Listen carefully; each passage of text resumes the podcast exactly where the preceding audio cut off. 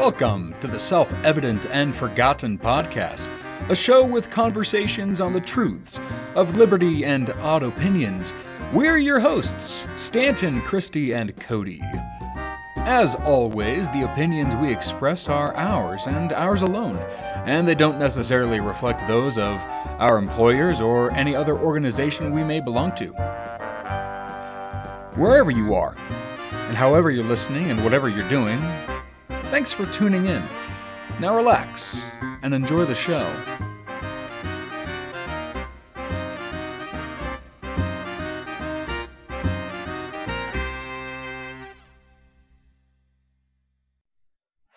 Hello, everybody, and welcome to Self Evident and Forgotten. We are your hosts, Stanton, Christy, and Cody. The 2020 election season is soon coming to a close. Thank God in heaven. Like many of you, we here at SEF wonder why are American executive presidential elections so damn exhausting and disappointing every time? And we're going to find out. But first, as always, the random question of the episode. Christy and Cody, here's my question for you today. If you could choose any time period in the past to live in, and let's say at least before 1989, what era would it be and why? Ooh, you said before 1989. Mm, so no 90s, no early, no early 2000s. I did live through those, so um, I would definitely pick World War II. Like seriously, since I've been a kid, I always wanted to live in Europe during the Holocaust and be a part of the resistance. Oh, um, fight the Nazis and save the Jews. That's what I've always wanted to do. nice. So are we talking like French resistance, and the Dutch Polish resistance? What are we talking Hmm. about? Good question. Maybe even the German resistance itself. I am German, Ooh. so be inside the country and get people out. Solid, solid. I not an answer I was expecting. nope. And I think any answer other than that's going to be just absolutely disappointing. So you know, Cody, here you go. Your turn. Thanks for that intro. Um, I mean, look, now's a pretty great time to live, so it's kind of hard to to pick elsewhere. But I'm going to take the next best cop out and say during the Revolution, so that I could help fight the Revolutionary War, Solid. maybe help, or maybe be invited to the the Constitutional Convention and then refuse to go. Um, who knows? Patrick Henry.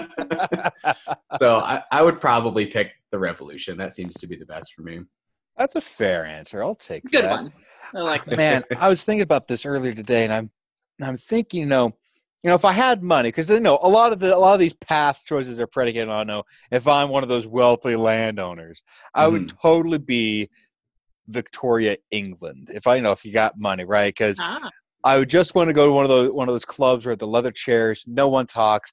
I gotta smoke my smoke my cigar, drink my brandy, have my feet in slippers. No one's allowed to talk. That just sounds mm, beautiful, wonderful. That's paradise, right? Now, My, of course, uh, the rest of society is still doing terrible, but I'm not. So my classics professor, one of my favorite professors in college, would always say that anytime you think that history was great, just imagine yourself as the worst person in society, not the best. Mm-hmm. So now it always colors every art because I, you know, like living during the Roman Republic or something like that would be great. Like, no, you're probably a slave. You're yeah, you're one of the slave, one hundred percent. That's why I always predicate like, okay, if I'm know, if I'm going to the convention or if Yeah. I'm if I'm one of the landowners, right? If I'm, if I'm a Viscount Marquess or some nonsense like that, right? Okay. You know, but Chrissy went full blown. Nope, I'm going to be dirt poor and I'm fighting the resistance. Awesome. We'll we'll take that. We are here to talk about not just the 2020 election, but what appears to be like every election. How on earth do we have such eh, I, I don't know. You know me. I think we live in sometimes the most polarizing time in American history, and we talked about last week. That's not true. uh, last time that's not true, but God bless it, it feels pretty awful. And I've often said that our elections and campaigns are nothing more than bread and circus politics. Let's take two political gladiators, throw them against each other for our amusement, and they'll use uh, the they'll use their elections to bribe us with ridiculous promises, with with virtue signaling sound bites. Uh, that's what it feels like. Cody, am I wrong here? Am, am I am I overblowing this? Can you explain bread and circus politics? Like I don't feel like I'm wrong, but let, let's let's see if my history matches with my estimation. No, you're definitely dead on with bread and circus politics. Uh, Panem and Circenses is how that originated. Um, it's a, a, Roman poet in the ooh, late first century CE, um, Juvenal, and he has a piece where he's he's writing about the politics of the day, and basically says that the people have abdicated their duties, and uh, you know they used to care about handing out military commands. They used to care about civil offices. Um, and so this is in kind of Roman Empire now. Um, and now everybody just anxiously hopes for two things, and that's bread and circuses. So basically, what he's doing in that at that time was decrying the Roman people for just not caring about civil society anymore. They stopped caring about the you know Senate. Not that it was you know didn't matter as much anymore, but you know stopped caring about the Senate, stopped caring about high offices, and just started caring about what politics would give to them. And bread and circuses are two really important things for Romans. So when we're talking about bread, we're talking about the grain dole, um, the cura annoni, and and no no annoni. Yeah, let's go with that. that sounds right. That sounds right. and basically, this is the grain dole that was started in 120-ish BC by the older Gracchi brother and started out as kind of the first Roman welfare system in a sense. Basically, it was subsidized grain for people that didn't make a lot of money. This gets expanded later on, and inevitably is a larger group of people, and it becomes free and it becomes more than bread. But this handing out of food became so important for the Roman masses that it became just really popular for politicians and people who were running for office or people who, you know, um, emperors as they gained office to just hand out food or, or expand the dole.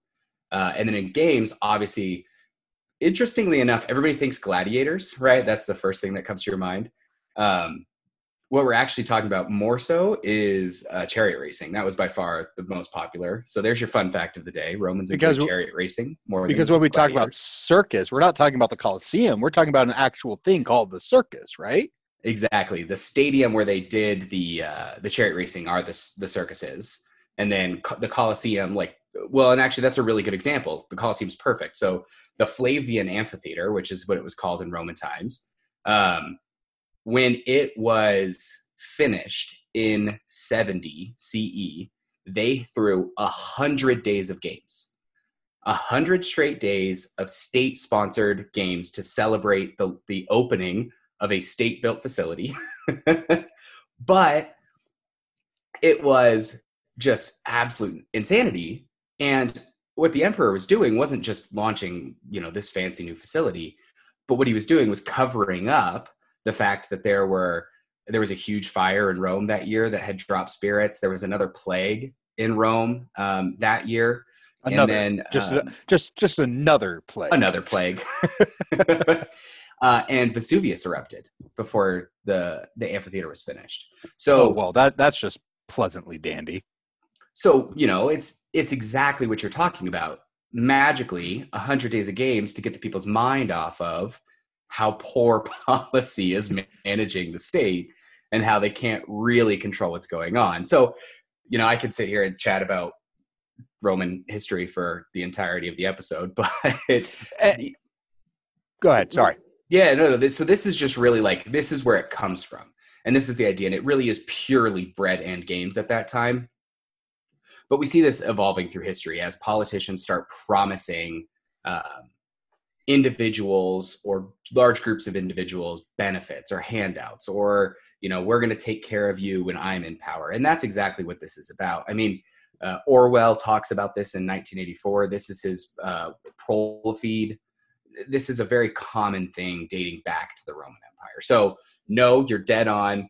Uh, you know, bread and circus politics is the bread and butter of politics. That's a really poor way to. Before we leave Roman history too oh. early, I do want to. I do want to ask about something. So, you're talking about how the Roman citizenry abandoned uh, their, their their civic duty or civil society like the, this idea about handing out military promotions can you explain what you meant by the the citizens of Rome just kind of gave up. Can you explain that a little more?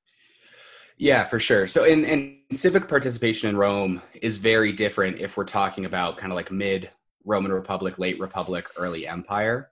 Um, the Roman system, obviously, so there's the ruling class.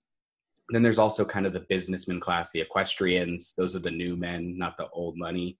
Uh, and then you have the rest of the people. And in Rome, that's called the plebs, the plebeians.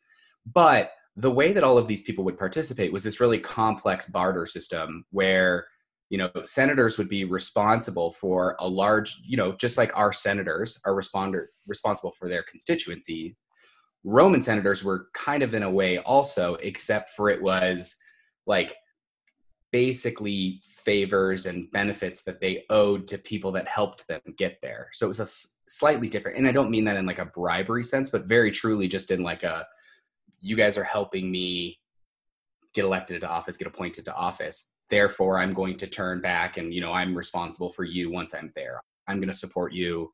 You know, we'll provide for the community sort of thing. So, and the Roman people used to care a lot, especially in the, the Republic, about who was going to be elected to consul. So the, the two leaders of the state are the two consuls. So they used to care heavily about those positions, but also there's a number of high power positions in the Roman Republic that um, citizens would be, you know, would be very relevant to the citizenry. So the leader of the church, um, the uh, person, the treasurer, essentially. So these are people that would adjust because when they collected taxes from the provinces in Rome, basically they got a bunch of bids, and whoever agreed to, you know, collect the most money for the was the one that won the tax bid. So treasurers had a lot of power bringing revenue into Rome. So, but what you see is eventually with the Gracchi brothers, you see this mob mentality start to come up, and the plebs are getting more and more upset with Rome not giving them things as the city is growing.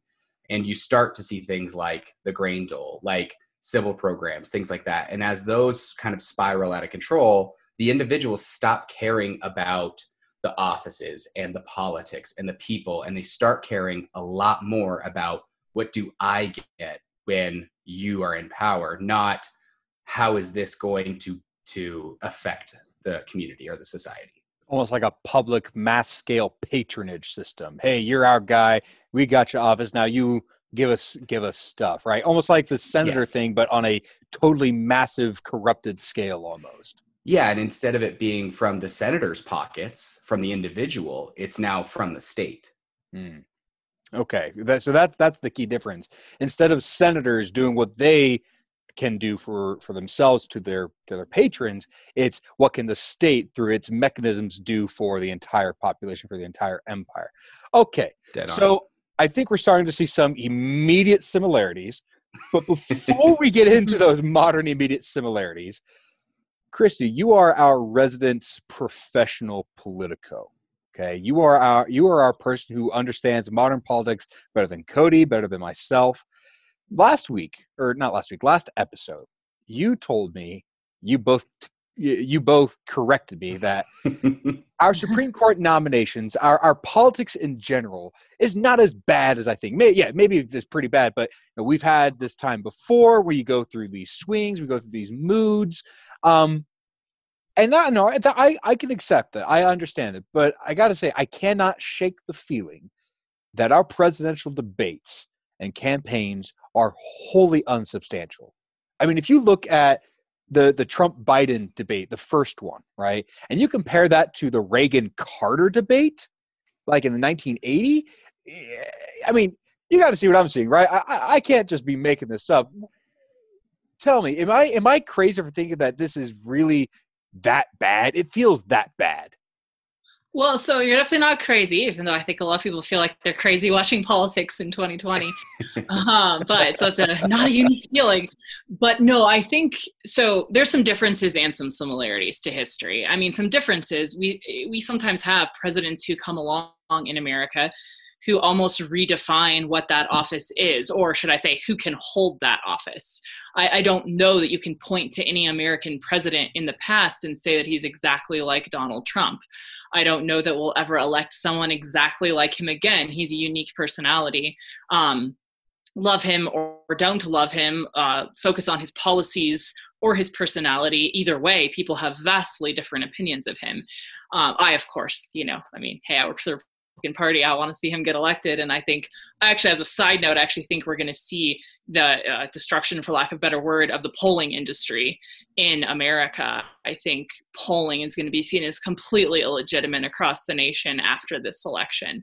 I think they've gotten it completely wrong again. But that's another conversation. Um, the point is, you can whether or not you can point to a former president who's exactly like Trump, or or even a presidential candidate who is as um, questionable as Biden, as far as like, is he all there or is he not right now, and that whole narrative.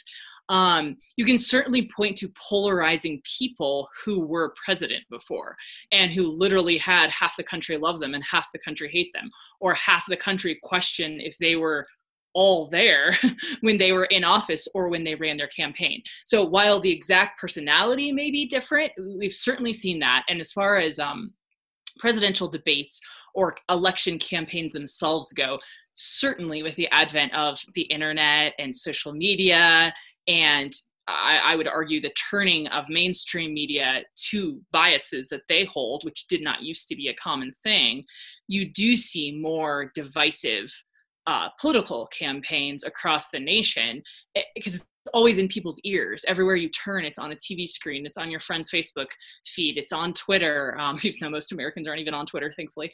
But eh, the point is, in their own way, throughout history, actually, the Jefferson Adams election was quite divisive itself, and that's oh, going man. back to 1800. That's an understatement. I tell, I tell, Oh man, it's crazy that one. Um, I'm not an expert on it, but like there were even like the drawn, the hand drawn political cartoons that were like make fun of John Adams. Didn't Jefferson? Didn't Jefferson have a, a, a, a, surrogate newspaper called Adams a, a hermaphrodite or something like that? I think so. Yeah, and when um when Jefferson won, they would draw cartoons making fun of John Adams and say John Adams is no more, which obviously wasn't the case, but they're like rubbing it in his face, and that's before there was like the modern Democrat and Republican Party, but they were members of two opposing political parties. Could you imagine a debate with Jefferson when the moderator's like, "So, how yeah. many people have you killed in duels?" And Jefferson answer has to be, "I'm not actually sure."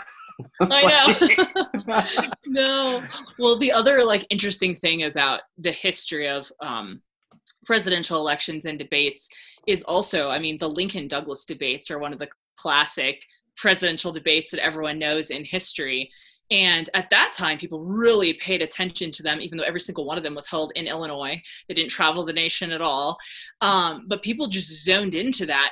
However, while there was a big division between Lincoln, the first Republican president ever to get elected, and the Republican Party was founded, in fact, to in, in many ways to get rid of slavery.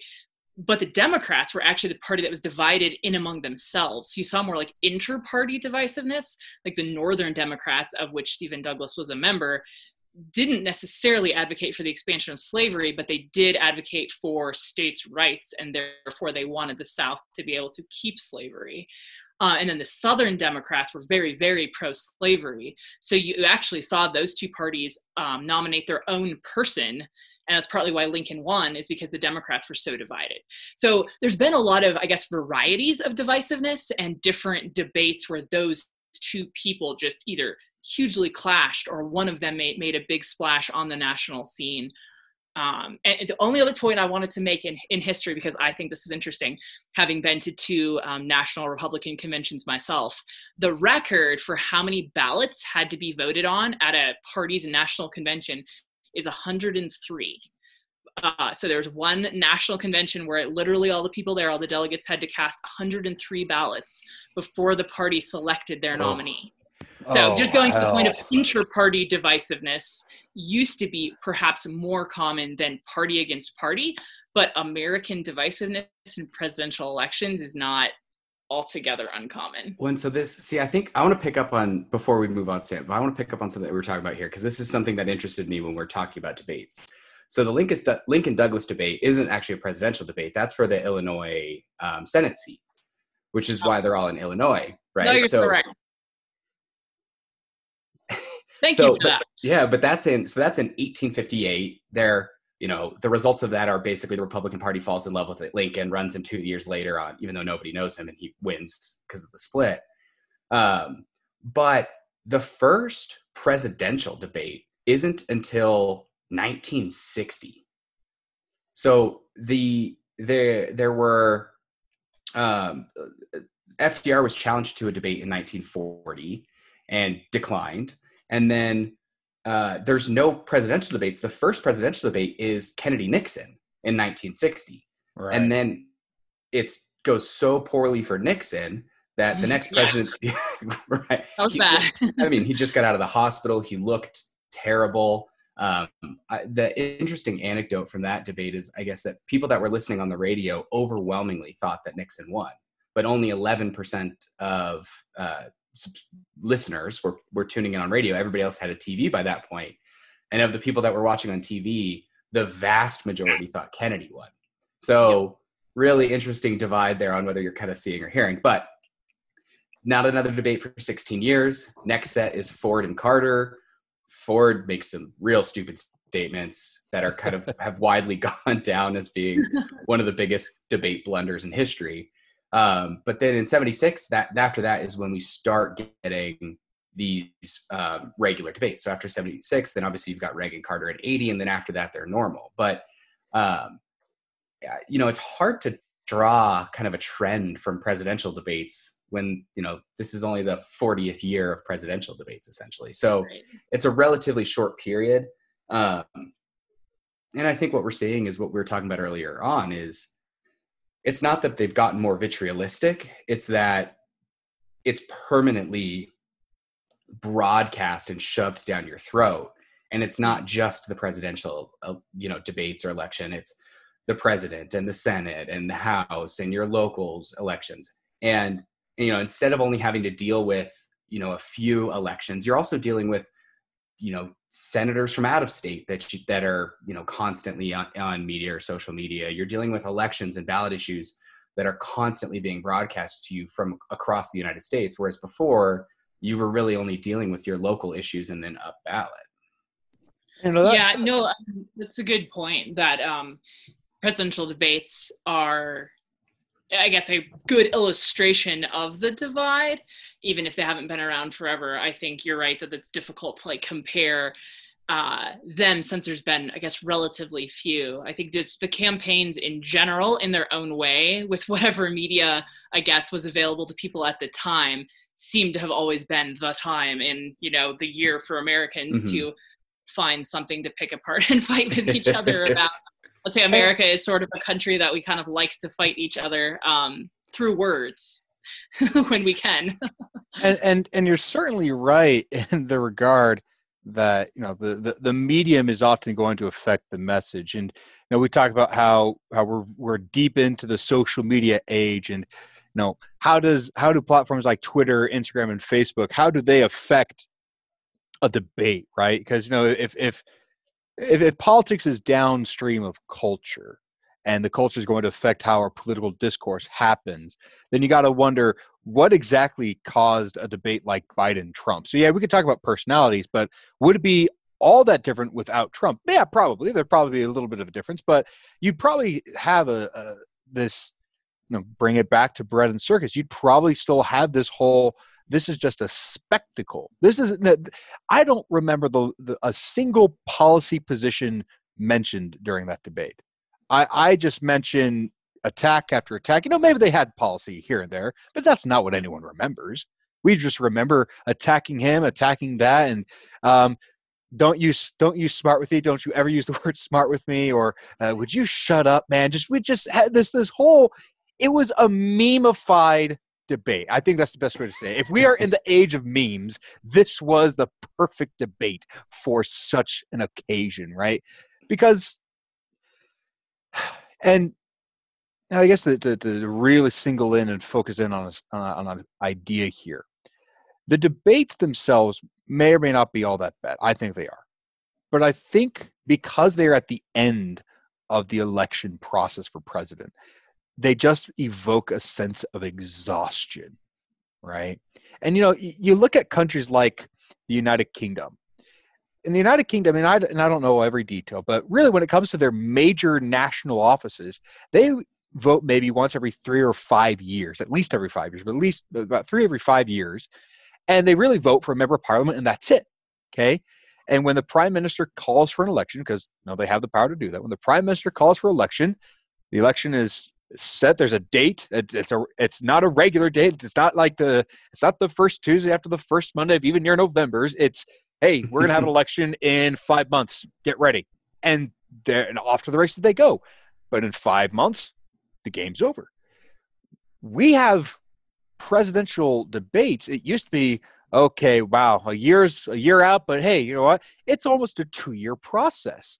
I mean, for God's sake, Biden and uh, uh, Bernie, and now it's practically 18 months out from the election itself.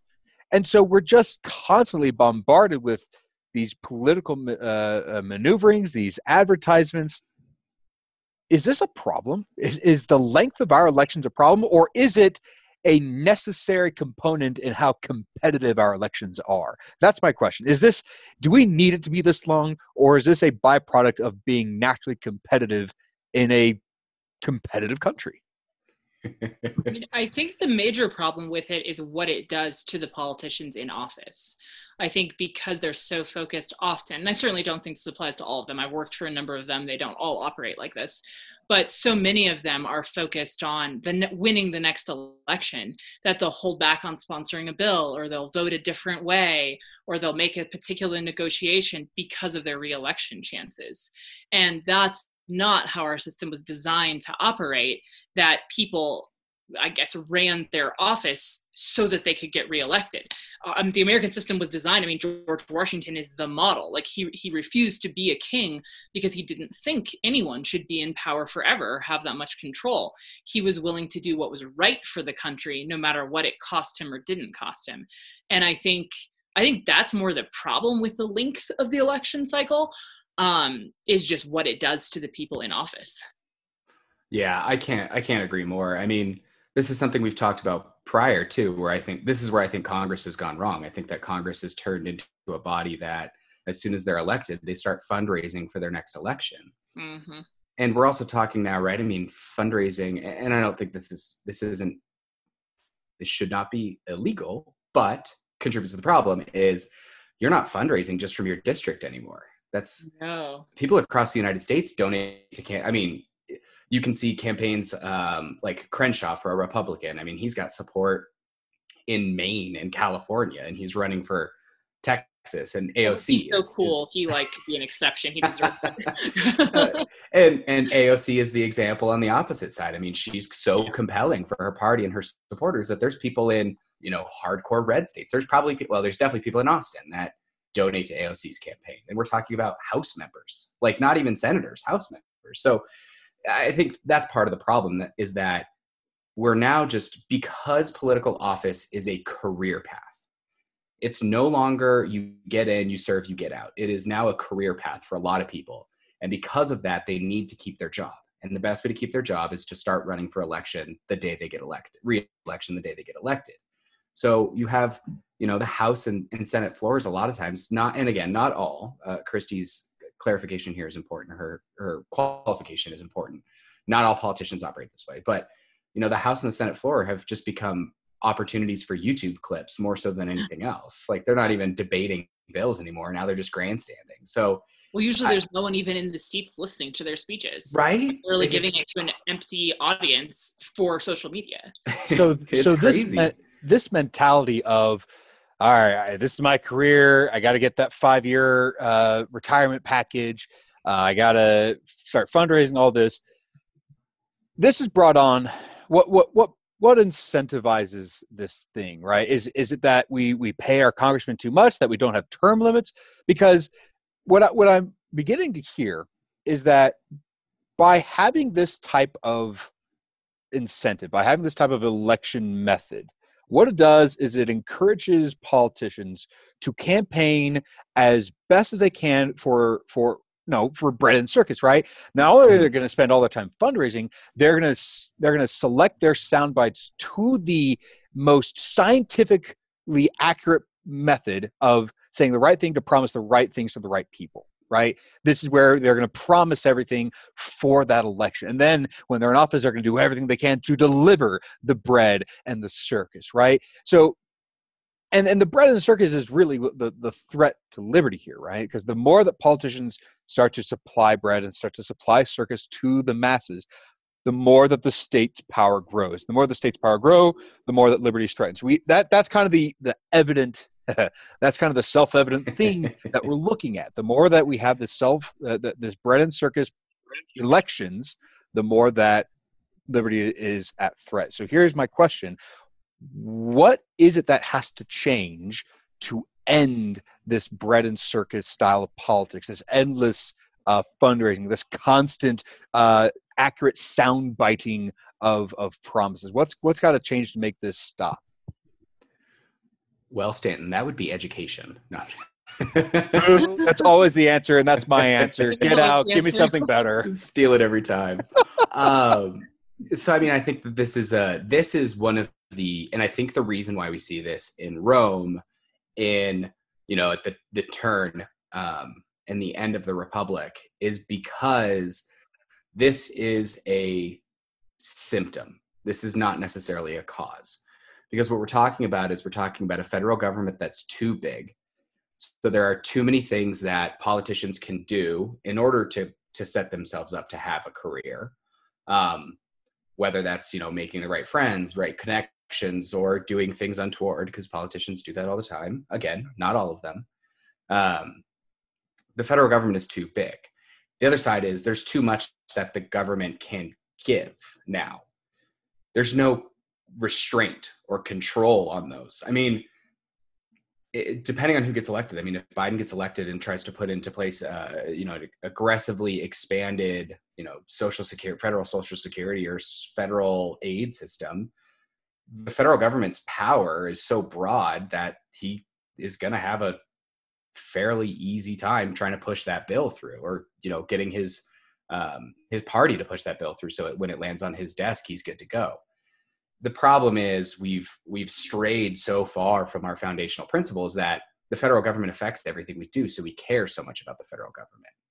I mean you really should in the 1800s you didn't care all that much about the federal government because it wasn't really involved in your life early on. It was you cared so much more about your local election and, and your your state election. So i think the degradation of the system has resulted in this. I don't think um, i'm personally not an, an, advocate for term limits i don't i don't think that they, i think that they violate the a republican form of government i think it prevents individuals from electing the people that they want to elect i think that that treats a symptom, not a cause. I think the cause there is that we've given politicians too much power so that they can use name recognition in order to get reelected. You know, you shouldn't be able to name a bridge after yourself. That's ridiculous. You shouldn't even be building bridges. Get out of here. so that's I, I, think that that um, the the problem is that the solution isn't simple. It's not just looking and fixing what the, the politicians are doing. I think that the problem really is getting back at a more limited federal yeah. government. No, I think that's a great idea. I wouldn't actually disagree with any of that, except I, I have mixed feelings on term limits. I think the biggest problem is when our people commit to doing them and no one else does them. I think that's I, I, I, know some people who've done that who are great people, but it's, in my view, kind of a, a, very sad position to take because then you take really true, good people out of office who are actually doing the right things up there, and they're the only ones who limit themselves. So I tend to not be a fan of that. Either applies to everyone or no one, in my view. Um, but I think I'm going to go on a different tack and say that also think media honestly is a big problem. And i think if the media would stop playing into the, i mean there's so much like free media that campaigns get because the media today acts more like the gossip magazines of the 90s like literally like oh my i mean read the headlines. It's it's ridiculous if you compare the political headlines today to the political headlines way back when. It used to be actual news, and now it's like all these theories and all this gossip and all this, oh my goodness, he stepped the wrong way, and that's somehow relevant to our lives. So, a- so ask a, a, kind of a devil's advocate position. Well, that's just the result of capitalist tendencies that these news agencies are private. They've got to appeal to a to a market. Oh, Christy, that sounds like you're blaming capitalism for the for the media's destruction. What do you have to say for yourself, you capitalist? Great question. I think my, my other thought is so I think the media is somewhat responsible for like feeding that in people, but I actually believe very much in personal responsibility. And I think people need to take themselves out of that cycle instead of waking up every day and being like, ooh, what's the nice the nice gossipy headline for today or oh let me like run down all my twitter feed and go attack people on social media which actually the majority of americans don't do which is interesting but then when people do it on twitter then the media writes about it and then your average person who's not on twitter reads about the twitter battle so it's like this vicious cycle and i do think if people took personal responsibility and said, This doesn't actually benefit my life. Instead, maybe let me go get on a local commission and actually affect the government in my city.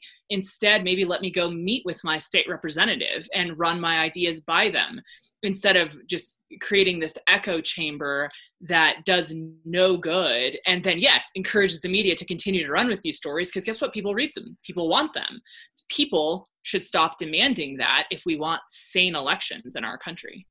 Yeah. I'm when, gonna, and one point to that to the capitalism point I'm not really sure that media is a good investment right now. I'm not sure I would put money in media. So I'm not sure that they're healthier than they were in like the 1980s when it was a little less vitrialistic. I mean, it certainly, I mean, the advent of technology has made it a smaller industry, but I also think it's a smaller industry for as a result of kind of some of its practices for sure. That's I mean, fair. we've lost that kind of true, uh, mm-hmm. uh, in many instances, that true journalistic uh, intent behind it. And a lot of times now it's somebody that's retweeting essentially in an article for their friends that are all from the beltway that have you know the hot yeah. take.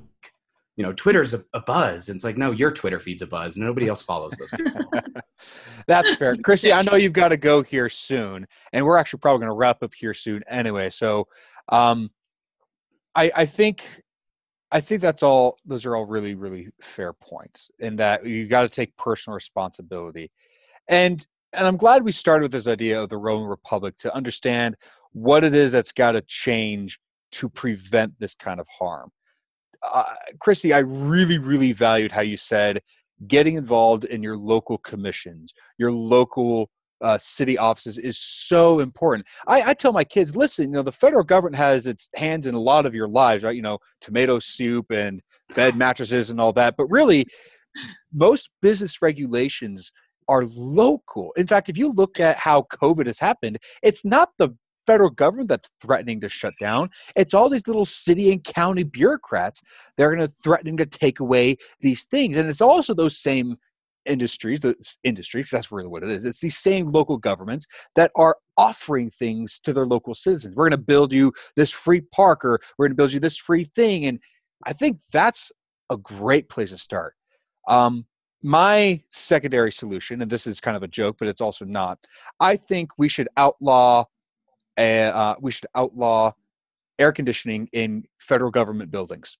I am convinced that the advance of air conditioning in Washington, D.C. is directly tied to the expansion yes. of federal power. You get rid of air conditioning in the swamp of Washington, D.C., those guys are going to flee. and yeah. we're swapping it. Summer sessions only winter recess. Oh, that's great, that's great.